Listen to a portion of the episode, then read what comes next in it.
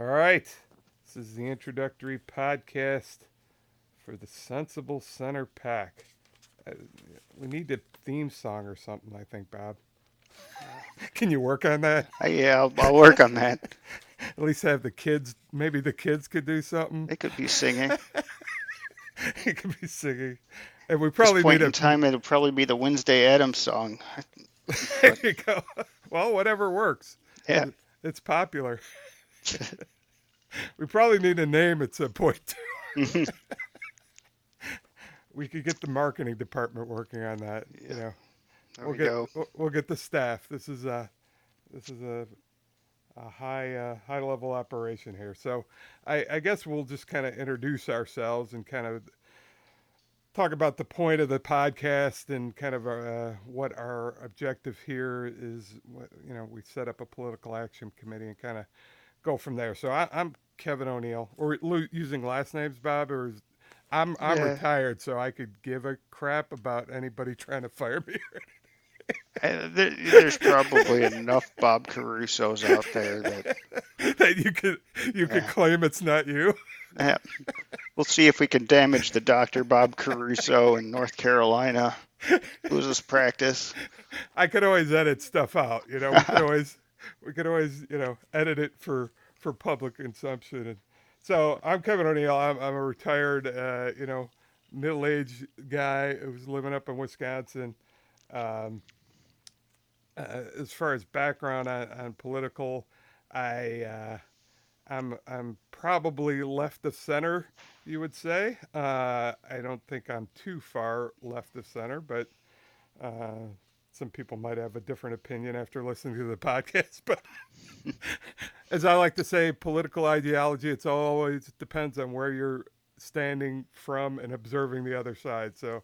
Um, but I have I have conservative elements too, and we'll kind of talk about those as, along the way. Um, but uh, why don't you talk about your background, Bob, a little bit, and uh, then we'll talk about the PAC. Hey, I'm Bob Caruso. I'm uh, Gen X. I Gen do lean uh, right of center. Um, I like to consider myself a libertarian. Um, not crazy libertarian, but I don't think anybody, any libertarian would call himself crazy. So we'll see here. We'll let the, the audience be the judge. Except for Rand Paul. Yeah, there you go. Um, Sorry, You know, Rand, I'm a- if you're listening. and Ron, Ron Paul, Ron, Ron- Paul, Ron- libertarian. Ron's still with us. He is. He's still All with right. us. All right. Had a little bit of a scare about a year and a half ago, I think, but uh, Okay. he's he's doing well. I'm excited about the podcast and the Sensible Center PAC. I think it's an opportunity for uh, me to be more involved. Um, hopefully, provide some influence on the direction of the country. Hopefully, it'll hasten the end to some of the corruption and greed-driven politics that really exist today and drive a lot of the conversation communication and social media and the wider media. Um, also, I'm a bit of a connoisseur of fine whiskeys, wine, and definitely political banner. That's that is the case. And Bob and I have known each other uh, through primarily drinking for almost 20, oh, well, fi- over 15 years, 16, 17 years or something Yeah. like that. Probably something like that. And we've had many discussions about politics, uh, both in person and via text over the years. And by the way, Bob, that's that was a much more uh, well stated discussion of the objective here than, than I came up with. so kudos there. Did you write something down? That sounded like you you read it off a script or something. I, I did take some notes. I took some notes here. Being the All right. first one, I wanted to kind of make sure that I wasn't falling flat on my face right out of the gate. All right, you're gonna make me feel bad now. Well, I mean. I, I don't know. It's probably better to to fly by the seat of your pants than to sound like you're reading. So let's just see how this goes. yeah.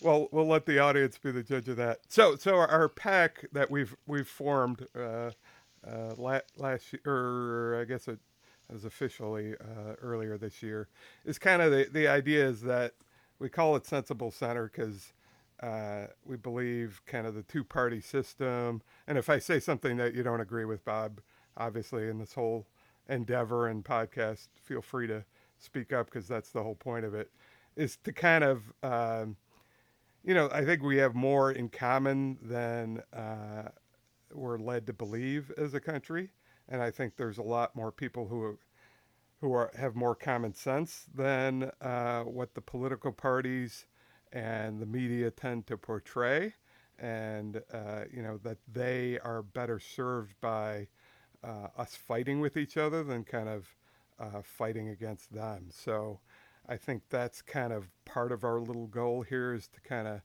we think that the political system is is broken, and um, you know I would be speaking for myself. I'm more of a reformer, and speaking for Bob, and a, I think he's more of a throw throw the bums out kind of. Let's start from scratch. Let's and if that's not what you're thinking, Bob, let me know. But yeah, I think it's a little bit in the middle there. I think a lot of the bums need to be thrown out of office. Um, I, I do believe in reform quite a bit. I think we can get some candidates out there that kind of take the side that we are in the center, reform where you can, get the legacy candidates or the legacy politicians out of there that have been in 25, 30, 35 years not to call out anybody or Diane Feinstein, but um, we need change, and some of that is starting over. Simple as that. Yeah, I mean, I think that's that's something we definitely agree on, and I think a lot of people I talk to about it is that the idea of being career politicians or or, or you know permanent fixtures in Washington and and revolving door between the government and and business and whatever other interests are out, special interests are out there, uh, you know, that's just got that's just got to end. And term limits is clearly one way to do it, and getting the money out is is another way, and having uh, better anti-corruption laws. And we'll get into all of these topics along the way as we as we uh, do the podcast. And we have a website also for the the PAC. It's called uh, Sensible uh, centerpack.com. Um, we've got it up and running. There'll be additional information. We'll post podcasts there. Um, the idea is to we'll we'll start these podcasts with kind of general political discussion, more kind of current topics, uh, and get a feel for our, our different backgrounds and views, or quote unquote hot takes on the latest news, and then you know eventually we'll we'll get into talking more uh, as we post different podcasts about uh, topics such as, you know, whatever ranked choice voting or, or third party candidates or, or whatnot. And then even further, um, as we get hopefully some funding and some events, uh, that we can get some supporters that, you know, the idea is to support candidates that, uh, you know, take that kind of common sense reform type of view as their primary uh, viewpoint, um, not being attached to any political party one way or another.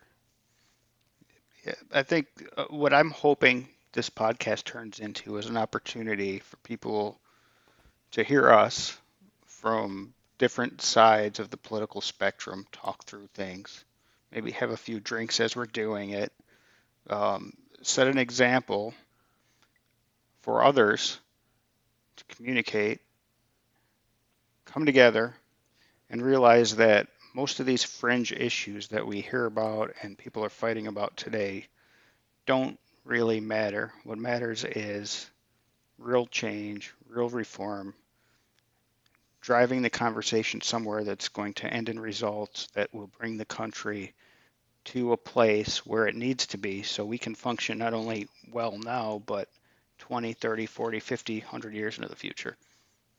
Absolutely, and I, you know, and my general view, ta- just talking to people, and I know you've talked to people all the time about these things, is that I think the country's ready for it. Uh, I just don't think people have an idea. One, they're either, as I've always said, apathy is the biggest kind of uh, hurdle here. That uh, either they can't, either they're too busy with their lives, which is clearly understandable to get into the details of political reform and trying to do something, and they feel like they're powerless, you know.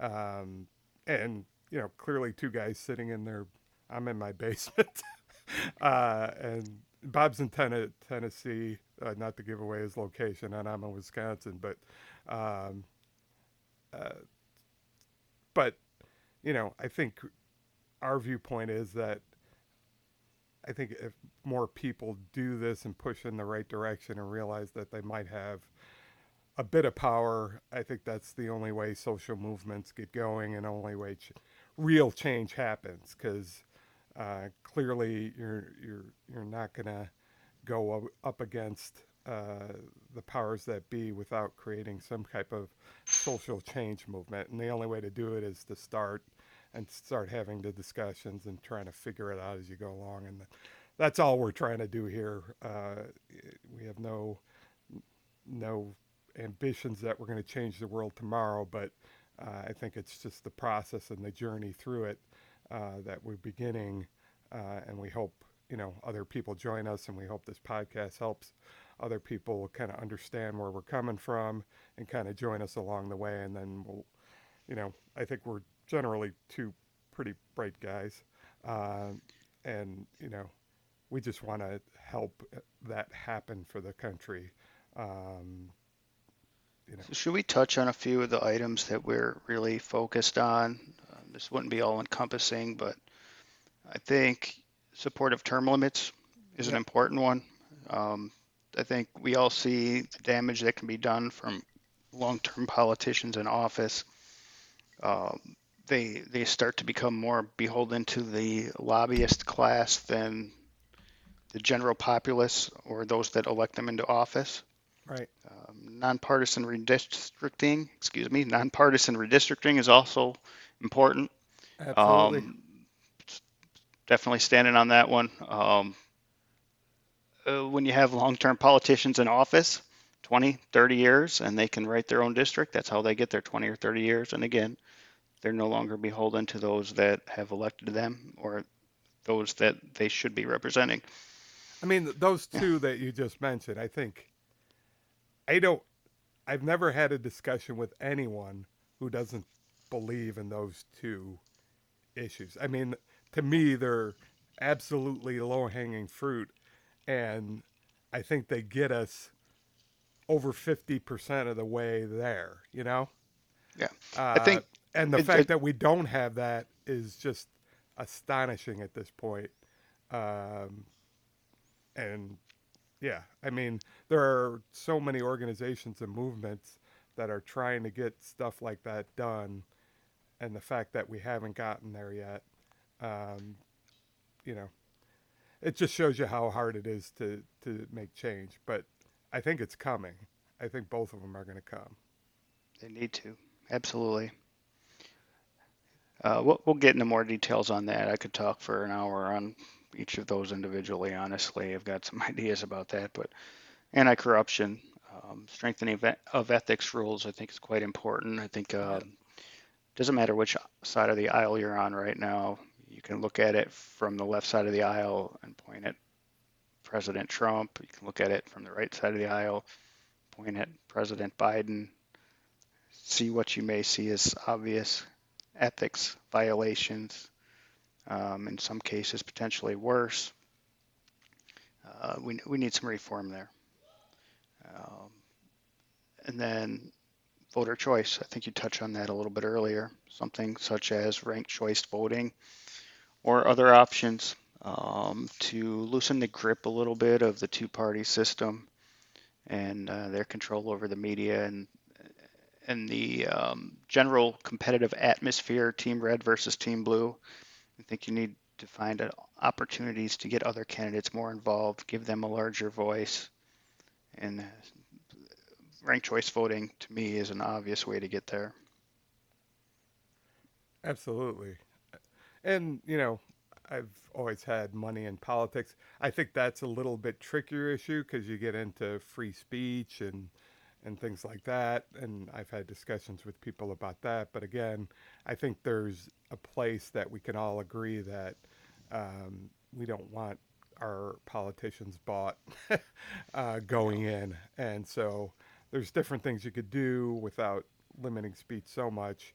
Uh, but you know, the Supreme Court has basically ruled that speech is money at this point, and corporations are people, which I think uh, you know we can kind of talk about that at some point too. Um, It's how you end up with laws that have cutouts and loopholes and really become meaningless in the grand scheme of things because of a long-term candidates who've had their coffers filled by individual companies or organizations for so long to become a machine and again general populace just becomes removed from the equation altogether it's Yep. awful Yep, they they cut us they cut us out of the equation. We're not we're not being represented represented. They uh, they're representing other interests and special interests.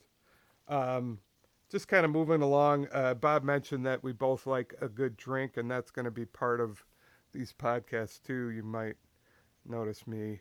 Uh, uh, we we we both fans of Bill Maher, and he's got an interesting podcast that he uh, partakes of various various things. We're just gonna drink.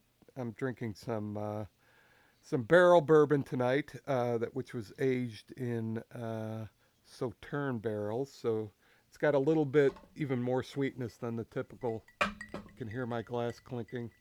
Um, a little more sweetness than the typical uh, bourbon. But uh, what are you drinking, Bob? I am drinking Wheeler's Raid Cigar Batch Bourbon. Wheeler's Raid that. is a local distillery down here in uh, Tennessee. Make some fantastic stuff. There's a plug for them. It's not paid, I promise. um, so a cigar batch uh, usually is finished in at least one barrel, sometimes two or three other barrels, such as Armagnac. Um, sometimes they'll throw a little rum in there, rum barrel, not the spirit, um, or a few others. Uh, this one's nice and smooth. It's pretty good. It's uh, 112 proof. Uh, been aged just over five years. So do you always do ice, or, or is this you drinking straight? It depends. I'm drinking with ice tonight. I'm near nearing the uh, bottom of this bottle, not from tonight, but from the past few weeks. So I've I've had my fill of That's a big neat whiskey. Yeah, just to be clear. my politics changed towards the end of the bottle. I'm just It's, kidding. it's it's not a problem. Not a problem. not, not yet. I always feel like a poser because I put a big glass of or big uh, you know round ice cube in my uh, in my bourbon, but um, I just like it that way. It makes it I last agree. longer too. Yeah, it it melts. It feels like it melts more slowly, Yep. and the it keeps the the whiskey a bit colder as well. I think so. Yep, I like my whiskey cool.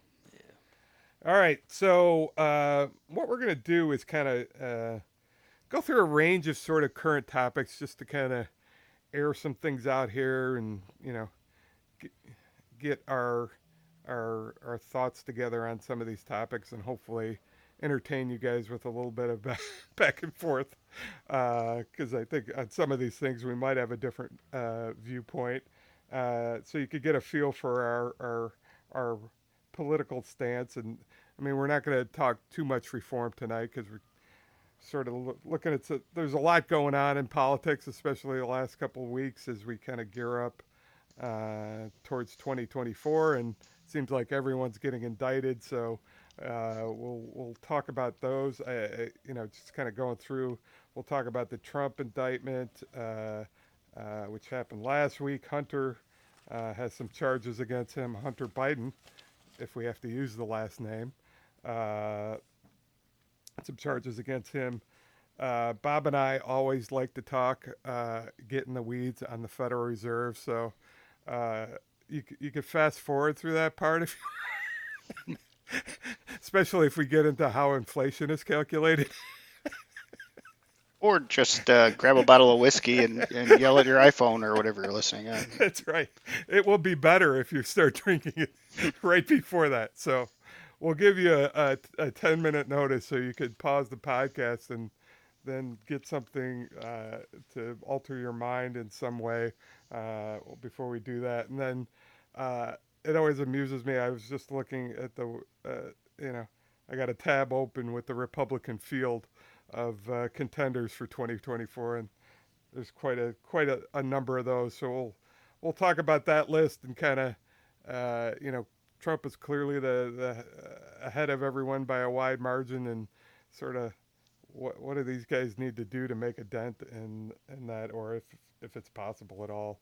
And then we'll talk about the other side too. So equal opportunity. We'll talk about uh, uh, Grandpa Joe and uh, whether he should be in the in the race or uh, uh, you know whether he should uh, you know go for go for the late retirement, so to speak.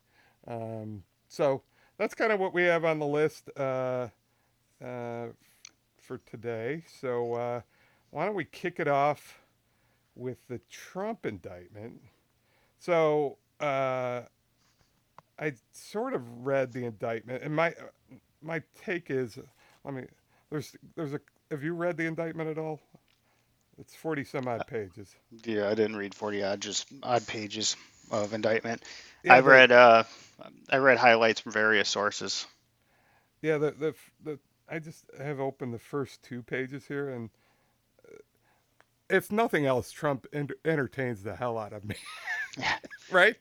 He I is mean, hilarious. The guy, the guy is too much. He's mm-hmm. just too much. I mean, if it was, you know, if it wasn't our country in the balance, I, you know, I watched it. I watched The Apprentice. I was Deb got on me for I watched it until it wasn't on anymore because I I find the guy pretty entertaining or amusing. I, you know, I said to various people the night after his uh, one of his primary debates, the comment he made about Rosie O'Donnell, and everybody burst into laughter. I knew right then he was going to be president. I did.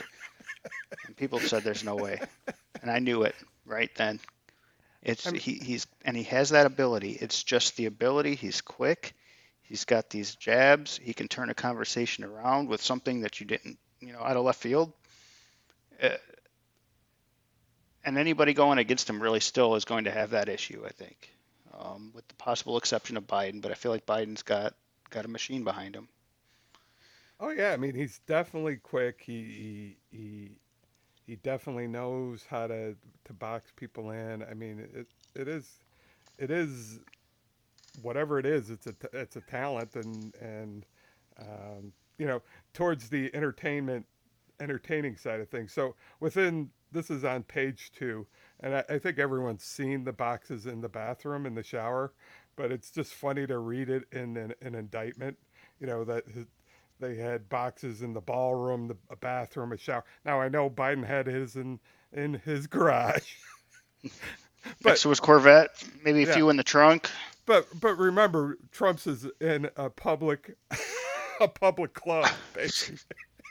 yeah, it's a private club. Had, you would at least hope Biden has some security around his his home, uh, and I'm sure there's security around uh, Mar-a-Lago, but uh, you know, bedroom, storage room, and then the the two specific uh, instances where he's, uh, and I and I think you know, somebody said, well, you know, talking to another friend and like, well, what about Biden? Why, why, or Obama? Or I mean, clearly we have a, an issue with classified documents and them ending up in places that they shouldn't be. Um, it's another conversation whether you know we overclassify documents or what what the issue is here. But I, you know, just based upon reading it, I think Trump's is more. He, he sort of you know, I think the the thing is the the intent uh, uh, that he he they've got him on tape. It says right here that he showed in his other golf club in New Jersey that they've got recorded that he had a meeting with a writer, a publisher, two members of his staff, none of whom possessed security clearance, and he showed them and described the plan of attack that was prepared. it's like a sitcom. A Department of Defense and senior military official. Then Trump told the individuals that the plan was highly confidential. it's like he's doing it on purpose. It's like he's punking the whole country and the Department but of here's Justice. the thing. But here's the thing, right? He You- might be. You, you you have to you have to remember. Just because Trump did it in a Trump fashion doesn't mean that other ex officials didn't do the same thing. And I think Uh, where the, the line has to be drawn here is it, it really does stink of political persecution. I'm just going to say it.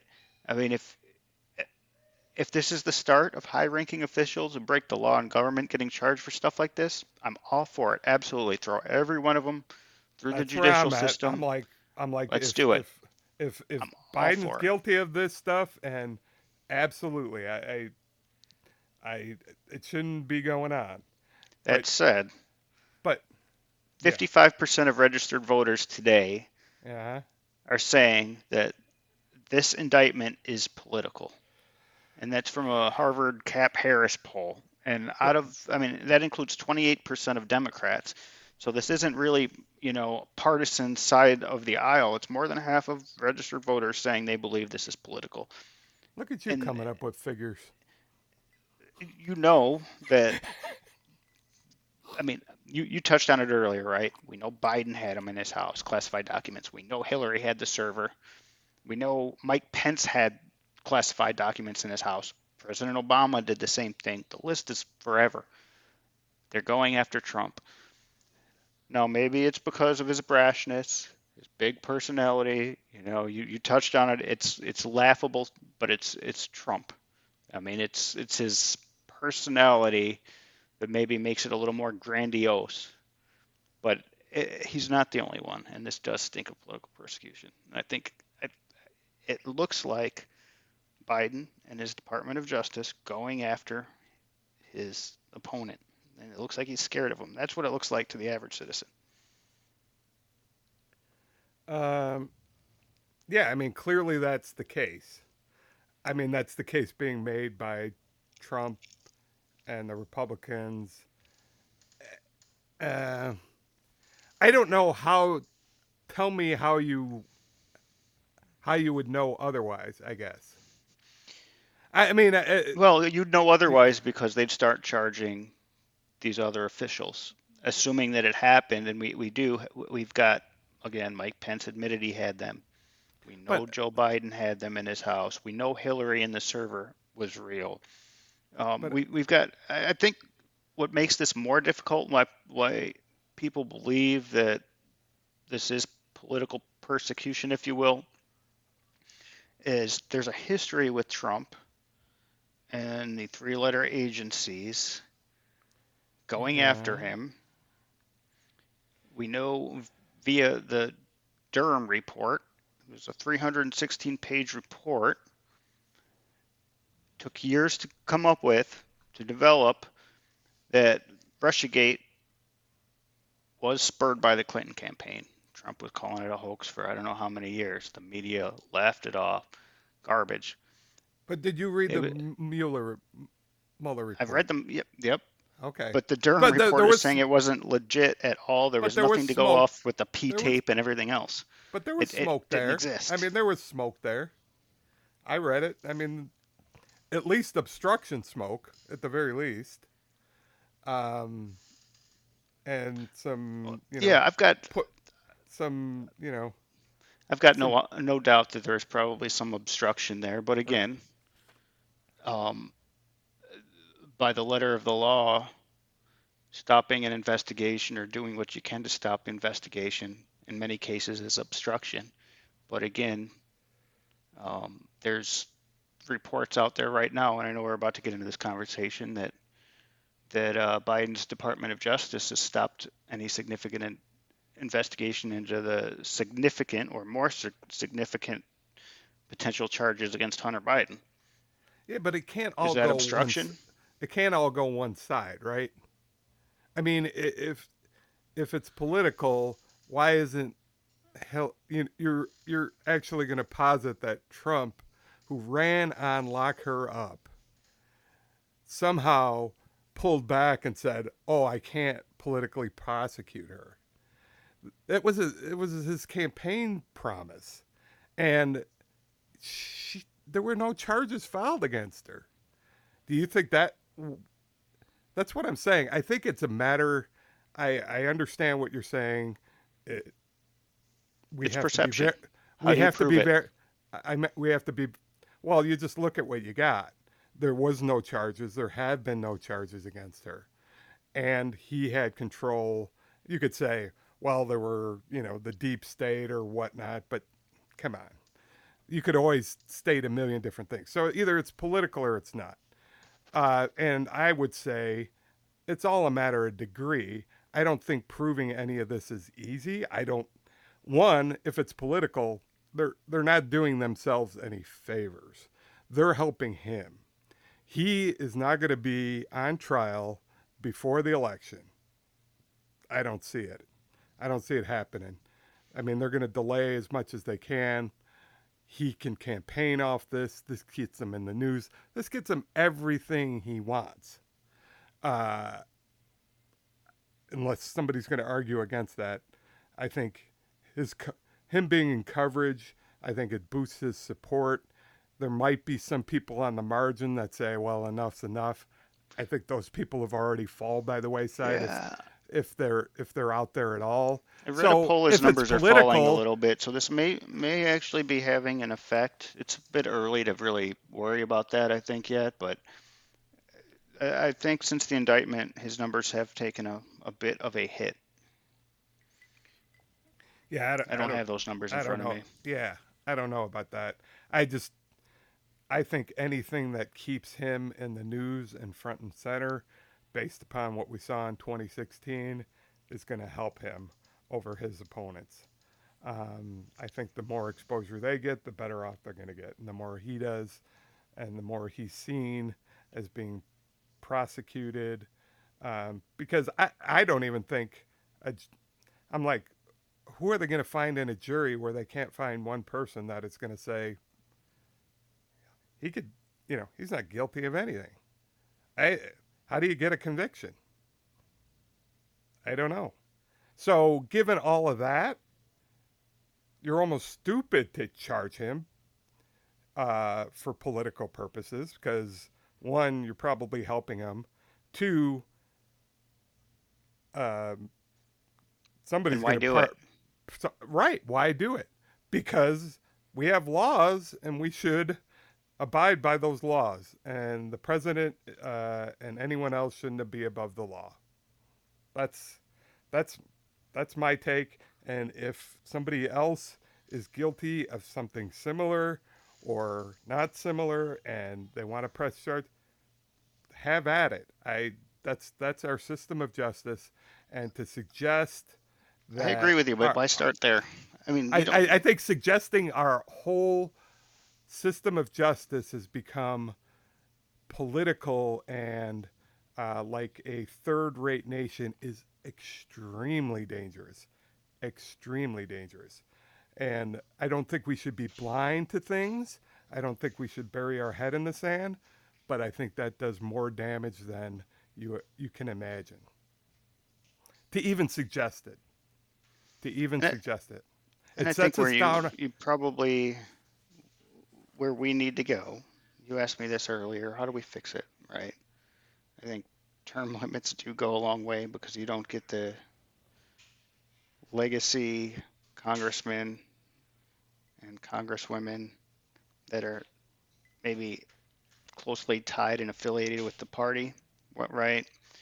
And also, I think we need to get to a point where those in um, appointed positions within these government bureaucratic agencies have term limits as well.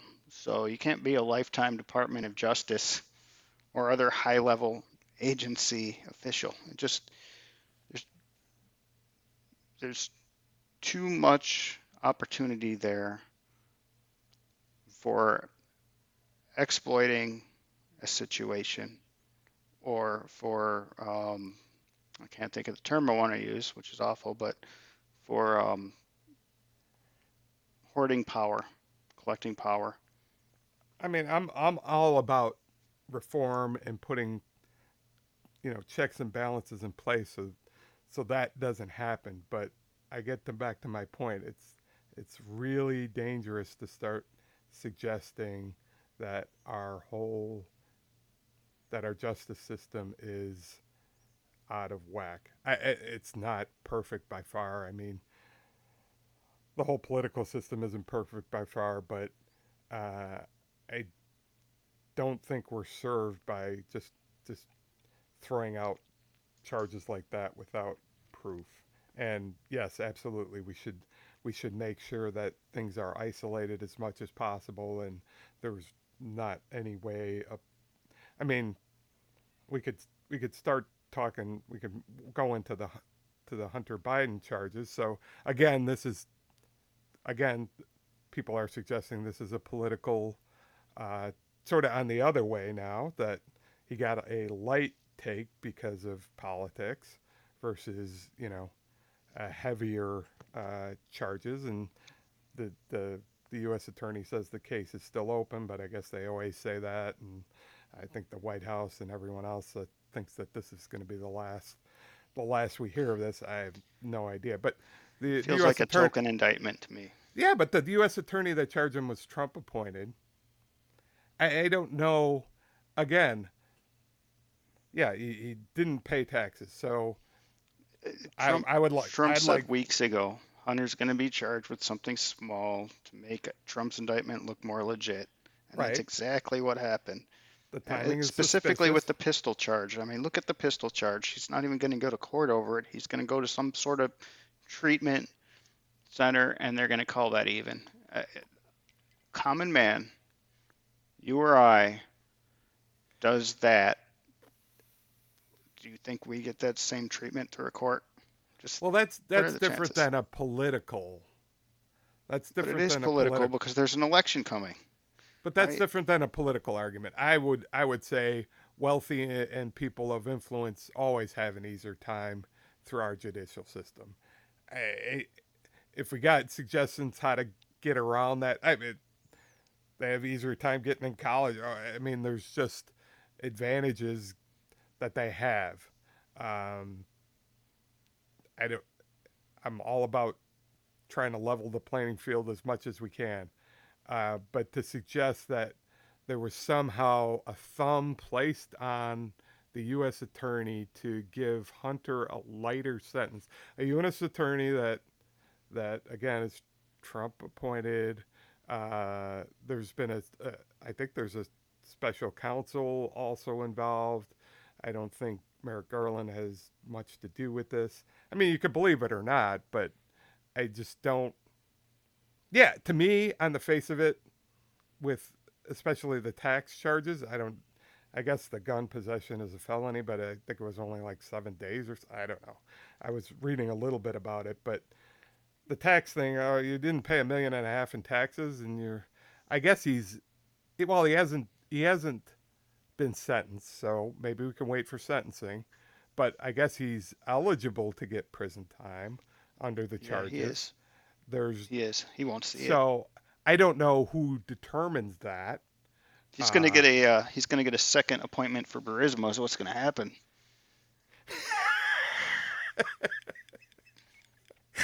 he's, he's and sell some more paintings. hmm yeah, before you know it, yeah, Zelensky's going to need a, uh, a new bubble painting for his bunker. So you're saying this is not going to help his crack addiction? no, I would say not, or hooker addiction for him. I'll see. He might not be able to get him from Russia anymore. He might have s- to. Might have to switch feel to. You gotta you gotta feel for the guy. So, yeah. So I guess my take is it seems light. the The timing is suspicious. Uh, again, I you know, outside I'm of not even proof- honestly. I'm not interested in Hunter as much as I am the the money laundering, 10% for the big guy. And Biden's on tape stating he withheld money from Ukraine until they agreed to fire a prosecutor that he didn't like. He's on tape saying that. yes, I I know, and uh, it's got an explanation for that, I guess. Um, it's and and that's one. You know, uh, I don't think the impeachment supposedly here, Chuck Grassley's got a document now where an FBI inform, informant details that both Joe and Hunter received five million apiece as a bribe while Joe was VP, and then the laptop shows all kinds of emails, 10% for the big guy from here and from there. It's there's a lot more to it, and there's so as this there's- stuff came out, the big story last week. I've read this. There were hundreds and hundreds of minutes on the big three ABC, NBC, CBS about the Trump indictment, and zero, not a second about the the Grassley comments on the FBI document and the supposed, and I, I say supposed because I don't know if anybody has them, audio tapes of Joe conversing with somebody in Ukraine about bribes. Oh, Bob, before we if if it if it happened and if they had the goods, absolutely. I don't lock up lock them up. We we'll talk later. I don't think he should run anyway. If it prevents him, if it prevents him from running, so be it. I I have no you know No more no- of this from anybody. no I don't more care of it what side of the aisle they're on. No. It's it's ridiculous that that you know some people take sides and uh, you know I hey if they did it all I all I could look at is what's being charged and it seems sometimes convenient to say it's all one side um but absolutely have at it um I, I, I Hey, just and that's don't fair, you know. I mean, I just is- don't- it- if you've got the goods, show them and do something about it. I to say that, that our hands are tied or the, the system is is only rigged one way. I just I have a hard time understanding that piece of it. Um, I just don't know how you do that when you've got lifetime bureaucrats in these offices well, that's in the deep Congress. that's the deep state issue, That's the issue. And and to say that that is all w- focused one party side. Heck, I, I've never worked for the the government. I don't know, uh, but I just I'll- find that I find that as a, a convenient excuse. I'll say an, Uh, an interesting anecdote to end this conversation. And somebody who was in the military, you know, in, in various roles told me this once, and he'll know who he is if he hears this, but I'm not going to say his name. Um, generally, military are a bunch of young kids. A lot of the people in government aren't that smart, and it would be nearly impossible for them to have these huge conspiracies dreamed up and put into action. Think That's about the coordination that would take for a bunch of generally young kids in government and these and, and the CIA, FBI, everything else, be able to put them in action and make them work. They don't know what they're doing. That's that's is. that's another that's another factor. Yes, um, I mean it's just convenient to have these theories and conspiracies and whatever, but uh, it's harder to actually show that it's occurring. I mean, it's great if pe- if people want to scout out that stuff, and and we should, and we should make our, sure our government is is not involved in playing sides, and absolutely, I I'm all for that. Like I said, if if there's reforms and stuff that can be put in place, let's do it. And and uh, you know, I think I think the larger thing is like all these things that we care about get back to uh, you know the whole political system and getting getting fresh people in there and and not the the stale because I think like you said that and and even within the agencies and whatnot uh, we should we should probably I know that tenure and things like that um, you know people tend to know what they're doing but I think that's kind of a little bit of a curve. You hit a certain point and then the the you know your experience helps and then it starts to hurt i think Yeah, I, think Uh, I think the question is how, how, how do we regain trust in the government? right You don't Oh, want somebody coming in out of college or from the farm, you know, and yesterday they're milking cows and today they're negotiating with China over a nuclear treaty or something. You don't want that. I, I understand that, obviously, but we've got to get to a point where we can restore trust in government. People go to Congress, they get called into Congress and they're giving answers that are truthful, complete, and honest. And right now, everything just feels like a big show where nobody is held accountable for anything. I can't remember the last time anybody was truly held accountable for anything in our government. Well, they'll they'll say elections are how we hold our politicians accountable, but I think people will generally see that as not not as a rigged system, but as a system that's not serving that purpose anymore. Um, People get pardoned when they do break the law, and then they end up with some government job that's paying $250,000 a year. yep, it shouldn't shouldn't be. So speaking about trust in government, let's t- turn to the Federal Reserve, and and Bob, you know, I think he's he's applied for jobs at the Fed before, and they've they've rejected him, so he's a little bit bitter uh, in regards to the Fed and a little bit suspicious of their motives. So, Chief And me- shutdown and cancellations are. and me, I am a long time uh, finance and banking uh, person, so I have a little bit more trust in in the system. Uh, so uh, you'll hear that sort of throughout. I'm I'm I'm not a big government guy, but I believe that things do still serve a purpose, and we take a lot of it for granted uh, some of the time, especially when uh, if we don't look at other countries and what has happened to them.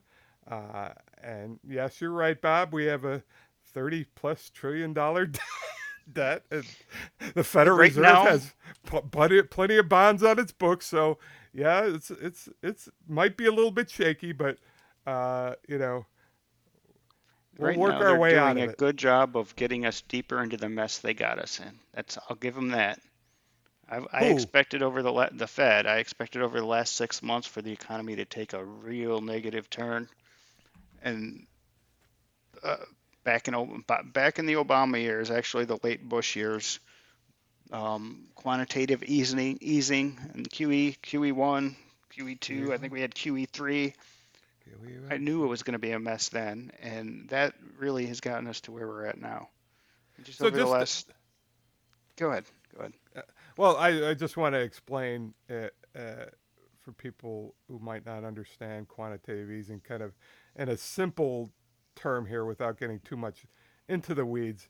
It's basically the Federal Reserve expanding their balance sheet. So, uh, in case you don't know, the Federal Reserve actually purchases U.S. Treasuries and some other debt and bond obligations sometimes. Mortgage backed securities. Right.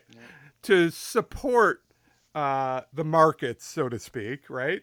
And to keep the the the the wheels turning in the economy. And so Soon basically, commercial real estate. yes, basically, you know, they have the power to do that. And what that means is they introduce money into the system. They don't need to print it anymore. It's all electronic, thank God. Uh, otherwise, the printing presses would literally fall off, and Explode. we'd, ha- we'd have to we'd have to replace them. And so that gets into the whole debt ceiling. But basically, the easing, you know, quantitative easing is is the way the Fed, uh, you know, they they have two ways to do it. I mean, there's the interest rate setting the setting the Fed funds rate, which kind of flows through the system through through various, you know, your mortgage and not directly, but uh, you know, there's the prime rate that banks set through what the Fed funds rate is, and and all of this more technical stuff. But they also have the ability to kind of to put money into the system by buying even treasuries and mortgages, as as Bob has indicated, to kind of continue to support the system. So I think we're in a tightening phase more than a, an easing phase, uh, which is where we should be. I'm I'm with you. I'm sort of uh, amazed at you know. Uh, I mean, they call it a soft landing that we haven't hit hard yet. Um, there seems to be resiliency, especially when you look at other countries that have kind of been dealing with the the whole you know inflation, COVID thing that we have. Generally, we've been doing better. Whether that's because we've we've kind of continued to raise our debt limit and you know introduce spending and which has driven inflation and all that stuff. But again they measure inflation in other countries. They have an unemployment and you know we've got a pretty strong labor market from everything i've heard. I don't think that's fake. Uh, i haven't heard too many people losing their jobs and i see plenty of help wanted signs uh, everywhere um, so I don't think that's necessarily fake. The inflation, you could talk about whether inflation's higher and how inflation is calculated, but uh, clearly we've had a, a, stronger bout of inflation than you know in our adult lives. Can uh, we agree that inflation wasn't transitory? I mean, we could start uh, there, right? Yes, yes, it definitely was that. I was on. I, I'll admit I and I've got an economic background, so I was with the Fed uh, and you might, I don't know if that was. You're not saying the Fed was being political at that stage, were you? No, I'm saying they're okay. just completely. They just wrong. got it wrong. They got it wrong, yeah. and so did I. I mean, I, I'm, I guess. Well, clearly the. I, I would we were say, printing money. We we printed well, more money in the last three years, I think, than we did yeah. in previous history. Here's here's what I would say uh, on my analysis. I thought it would uh, peak lower and go away quicker. Um, I think Biden's last uh, COVID bill was a complete mistake. I think that contributed a lot to it. Uh, we could talk about the, the second round or or whether we should have deferred student loan payments as long as we did. Uh, Trump's budgets were way too big too, and Trump's right. bailout shouldn't have happened either. Yeah, you had the you had the tax cuts in there. I mean, that all serves as as additional stimulus. Um, we did. That being said, we did make it through. There was a pandemic. Uh, you can't ignore that fact. Uh, and it's easy to but play. The, the Fed it's was easy dropping to play rates on top of all that spending. We dropped rates to near zero, right? But uh, we they were they were yeah they were negligible or nominal for an extended period of time. Um, absolutely. Um, through there was talk. To the Fed's credit, they didn't go below zero, but I think some of the, the economies in Europe or the central banks in Europe actually ran the rates below zero. Yep, absolutely. There were negative, and you knew that can't last and that was going to cause problems. That being said, uh, we didn't see, well, you'll, you'll say that they calculated differently, but we didn't see uh, inflation as high as we did uh, in the early, late 70s, early 90s. We had a war uh, that has contributed to at least the energy prices here, if not other things. Um, add that to the pandemic uh, and uh, something we haven't dealt with in a hundred years. Um, I don't see many people losing their homes. I don't see interest rates skyrocketing. I don't see people with wheelbarrows going to the grocery store. I don't see food lines.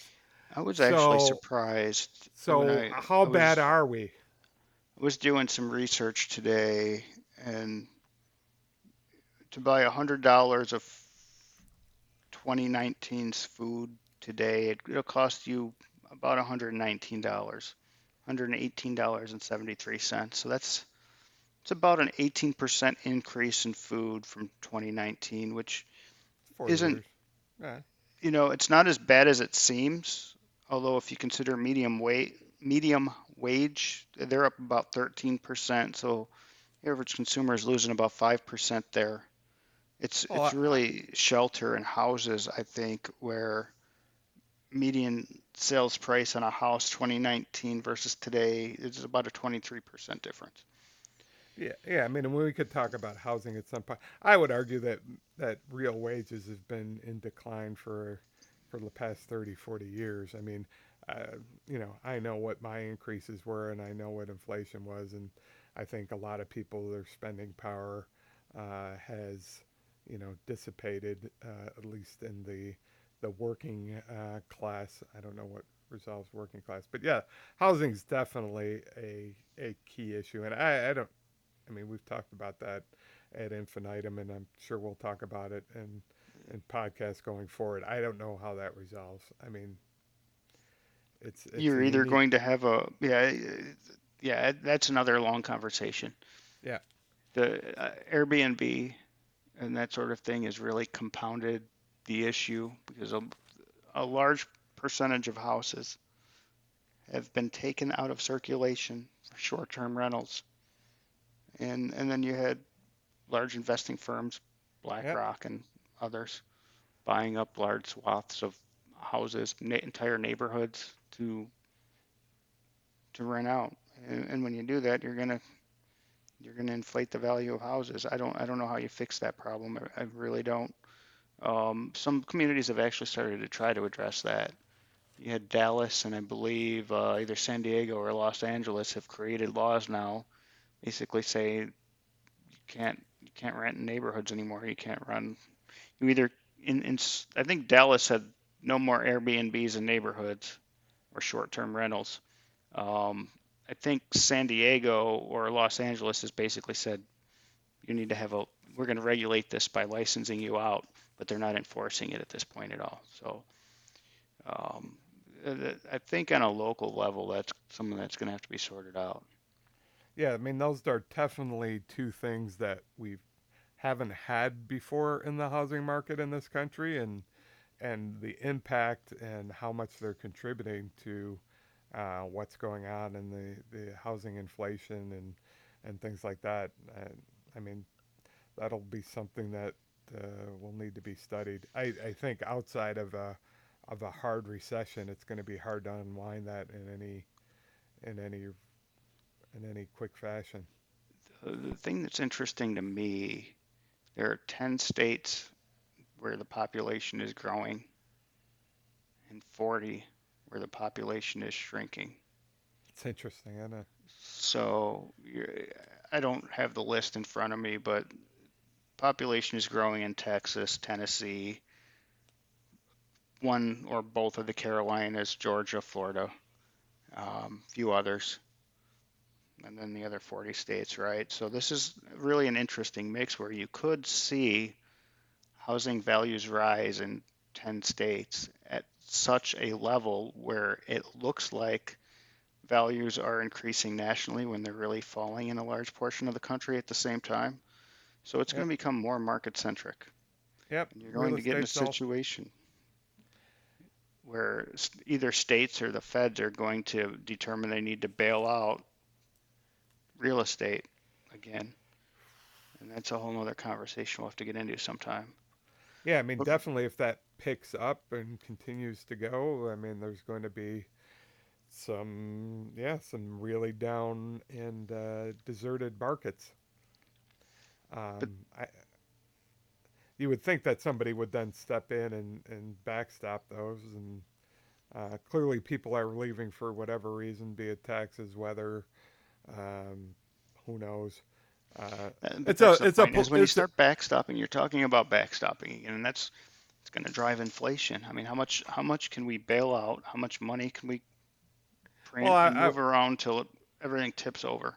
I was And talking we're private investors, but Oh, I gotcha. that that you know if the price drops far enough it will it will become more attractive to people too Yeah, at a certain price point, yep somebody still has to take. Somebody's still holding the bag, though. all right let's uh anything else on on fed and inflation at this point i think here's my take my my my summary here better than expected I know you think the shoe's going to drop later, but we're still waiting for the shoe to drop. Better than expected. but the Fed got us into this mess. In conjunction with the politicians. The Fed and the politicians got us into this mess. And you think the shoe's going to drop eventually? I do. It it may not be the next five or ten years, but it's going to happen. And and I don't I don't argue with that. I just don't know what that looks like or when it's going to happen. So that's when you get into international politics too. Some right. of it's dependent on this international politics. If we all collapse together, it'll be a tough year or two, but then we'll figure it out together. Yeah, I mean, clearly you can't. Well, you can. Uh, you could go for a long period of time, uh, which which we have, and so we'll see what happens. Um, let's turn back to politics. So uh, we want to talk a little bit about the Republican field. We're we're we're both, and we're we're planning podcasts that that coincide with the debates. At least I don't know if Biden's going to have to debate anyone, but although that would be interesting. Marianne RFK. Williams, RFK, and Marianne Williamson. uh, but clearly, Trump is is uh, itching to get on the stage with with you know everybody, anybody, clown, the clown car again. Although you know looking at the field, you know, they're not clowns, but it's funny to say clown car because there's so many of them. Yep. So you got. Like they're all and, kind of climbing up a hill, and Trump's going to be on the top with a with a boot or a stick or something, knocking people down, doesn't it? It's like a cartoon. Yeah, I mean, clearly, I think that's what he wants. Is I, I think they're not doing themselves any favor by expanding the field because uh, it's you know you're you're if if there is an, anti-Trump uh, feeling in the Republican Party, and that's that's all you're looking at in a, in a primary, uh, that that is being diluted by the number. So uh, whether anyone steps forward, I mean, they clearly uh, DeSantis was clearly thought to be the the top, but he's you know, for whatever reason, he's sort of stumbled out of the gate here. Um, I still think he has the best chance of the bunch at this point, outside I'm, of Trump. Yeah, I'm not. I'm not arguing that he doesn't, but uh, you know, you got Pence thrown in the field. You got Chris Christie stepping up again. Nikki uh, Haley. You got Nikki. Yep. And and you know, I don't know if some of them are you know I, I read Nikki's book. I, I, actually, you know, think she's a pretty substantial uh, person to be running. Uh, she's clearly got experience and and uh, she seems to be pretty bright. Uh, I don't know if she's running for vice president because I read her book and she had nothing uh, untoward to say about uh, Mr. Trump. and clearly, I think she would aid in the party. I do expect him, you know, to pick a female. I'll go out there at this point. Uh, I think we've talked about who that, who those choices might be. Yeah, see, uh, I lean more towards the camp. He might go somebody a little bit more, I don't know, out of left field. I could see him trying to recruit like RFK, for instance, or somebody kind of you think that that might be able to he could pull across the aisle, yeah, or at I least it kind so. of straddles the aisle because it feels like RFK right now. I don't know if you've been paying attention to his um, back and forth about COVID vaccines lately or not online. Oh uh, yeah, with, he's always been a anti-vaxxer. Yeah, um, it feels like he's kind of positioning himself as kind of like middle of the road, where he's trying to kind of figure out, you know, where he fits in, and if Biden doesn't allow him on, he may try to jump on. Um, either as an independent or at least as a uh, maybe a Republican light, if you will. And if that's the case, um, I, I, see opportunity for Trump to say, "This guy is a Kennedy. He's got a history with the Democrat Party. I'm going to bring us together." And yeah, I mean that would that would be interesting if Trump does something unexpected as far as his running mate. I mean, clearly, his first time around, he he he bolstered up on the evangelical side. If he does something different, like you said, across the aisle to kind of uh, take a different take this time, that that would be interesting. I don't um, think he'll select Kanye though, just for the record. that would that would definitely be interesting. Kid Rock, possibly, yeah. or Kim Kardashian. You, you never know. You might try to pull a Merrick Garland. You never know. I need his help. So the question is, given where the field's at, and like I said, we're gonna we're gonna have some uh, hopefully some uh, live kind of debate commentary because I'm sure, uh, as we said before, it will be entertaining.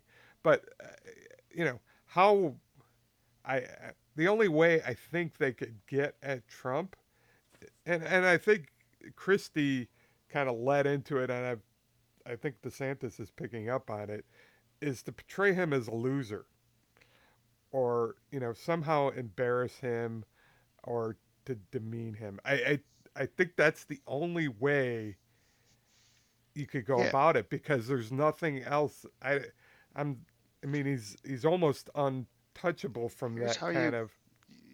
Here's how you go after him. You you ignore him.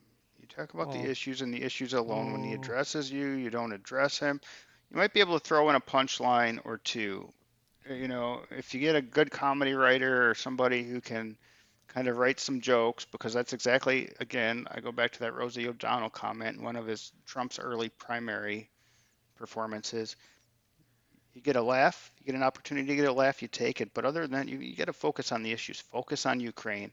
I can't believe this war and all the money we're sending to Ukraine is popular in this country. You focus on things like yeah. that. Focus on the inflation. Focus on the rising crime in cities. Focus on education. There's all kinds of educational issues you can go after. Just ignore attacks from them. Be dismissive and crack a joke when the time is right, and that's how you're going to do it. I, I don't think um, demeaning, if you will, or insulting him is going to do you any good because he's going to come right back at you and he's going to hit you 10 times harder. So so your argument is you you will never win that battle against him. Nope. Just if don't you engage. Get, if you get, and my argument would be those who vote for him want to see the other people do that. That's there, my argument. There are very few people out there today that I think could be successful in that, and no, none of those people are in the race. And but I would think you, all of them are outside of politics. But would you argue need someone that else from entertainment? Would you argue that his supporters wouldn't value that in a, another candidate? You think they're I, looking for policy discussions? I absolutely do. You do? All yes. Right. I absolutely do. Trump supporters. What Trump does is he voices the general populaces, and and by populace I also am talking about populism here. He's a populist. Yep. He voices populist opinion in easy sound bites. And when somebody attacks him, he just punches them down with a quick wit, quick comment, quick joke, whatever it happens to be, and he goes right back at it. And he and that's why he does so well. You, you you need somebody that's going to focus on issues and be strong about it. And that's really why I think DeSantis right now has the best chance in the race to take him down. I really do.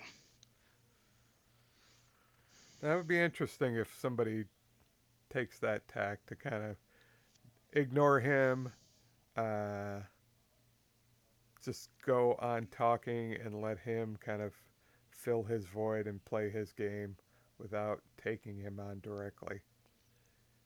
Because I would I, bet I, that. I think Trump that's will, what happened the first time, though. I think Trump will dial up the rhetoric a little bit, and but it'll start to look like him kind of arguing with the brick wall. Isn't that what happened the first time, though? They they kind of um, ignored him.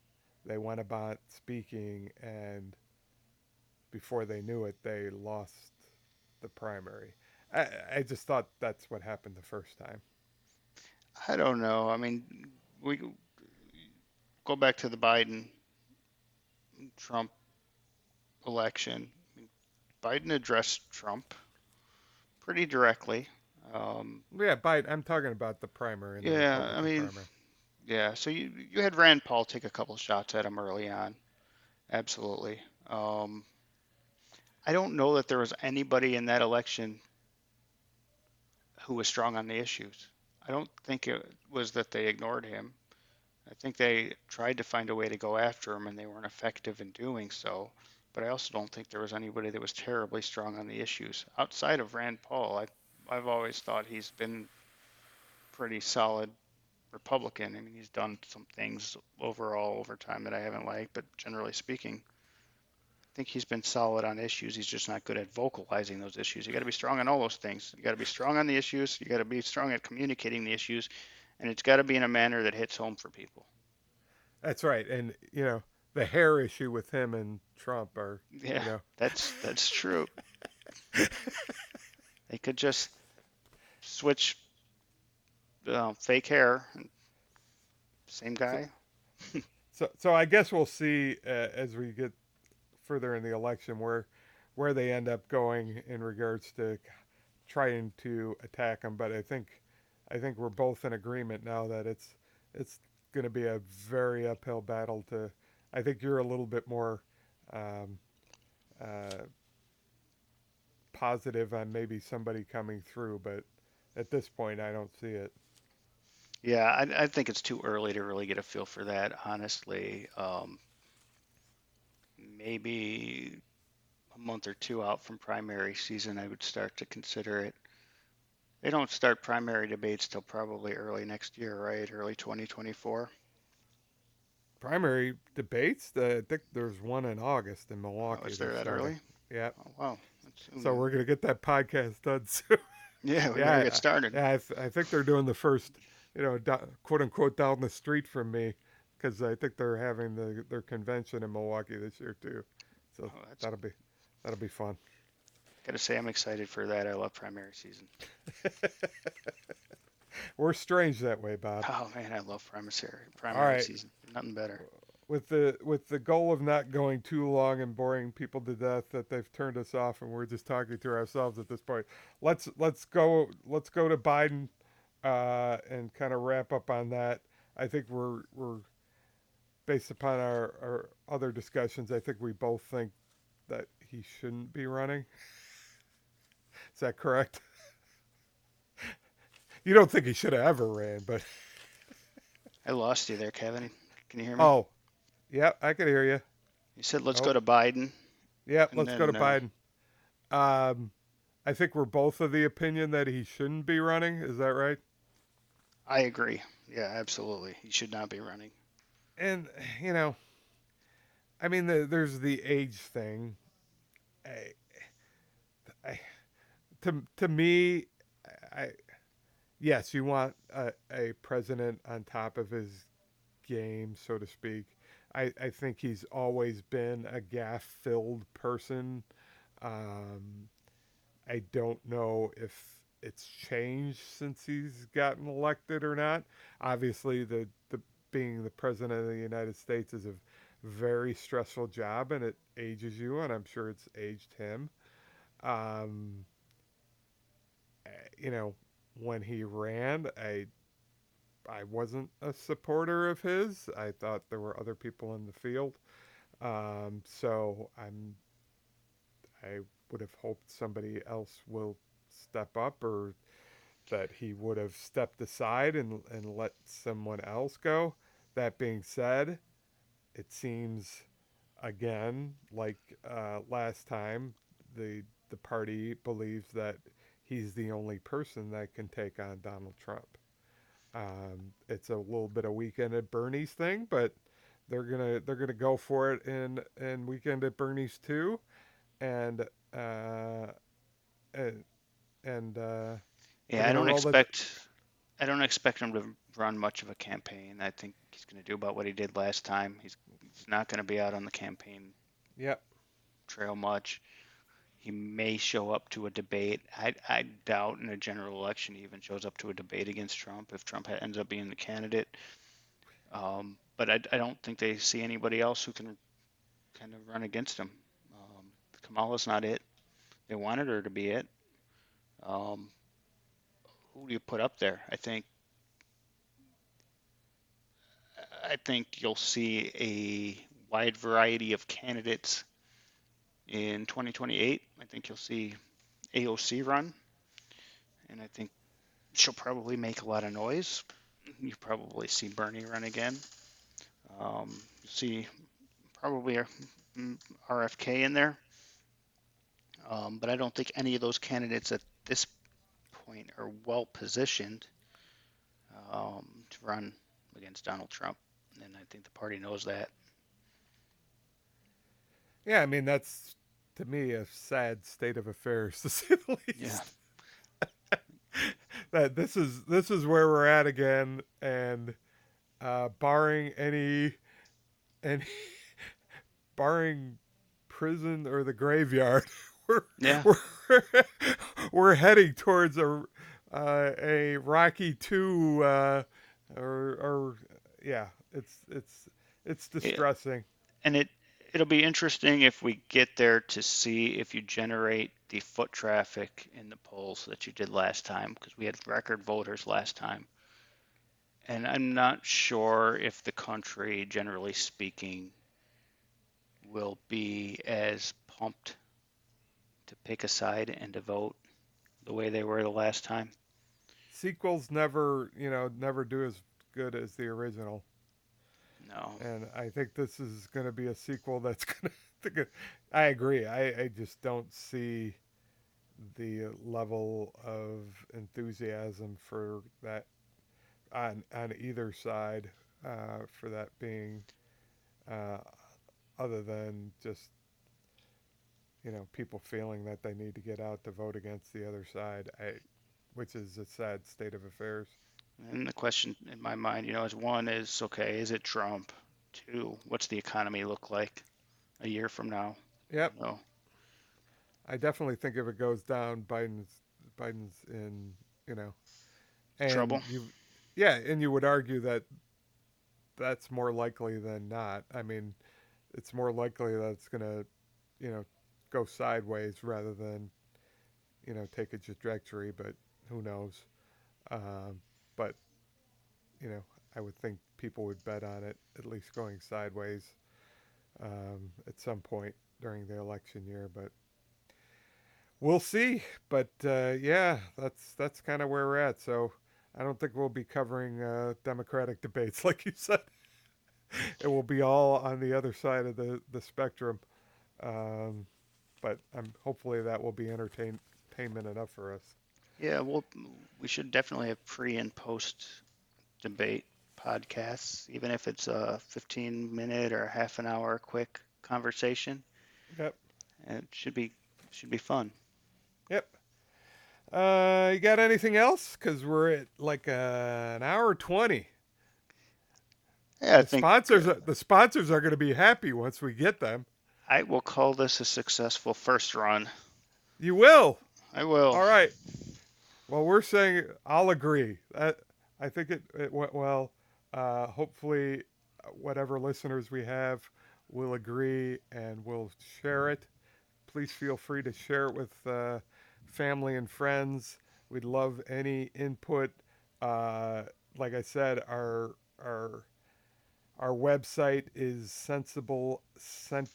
sensiblecenterpac.com. This will be posted hopefully to that soon, and uh, we'll have some contact ways for you to contact us and give us feedback and your thoughts. And and uh, like I said, we'll we'll continue to build that out, and uh, as we kind of figure our way here, we'll uh, we'd love to have you guys along for the journey. So hope you enjoyed the podcast. Thanks for uh, the time and thanks for listening. And uh, we'll talk to you soon, Bob. Talk to you soon. Thanks all. Bye.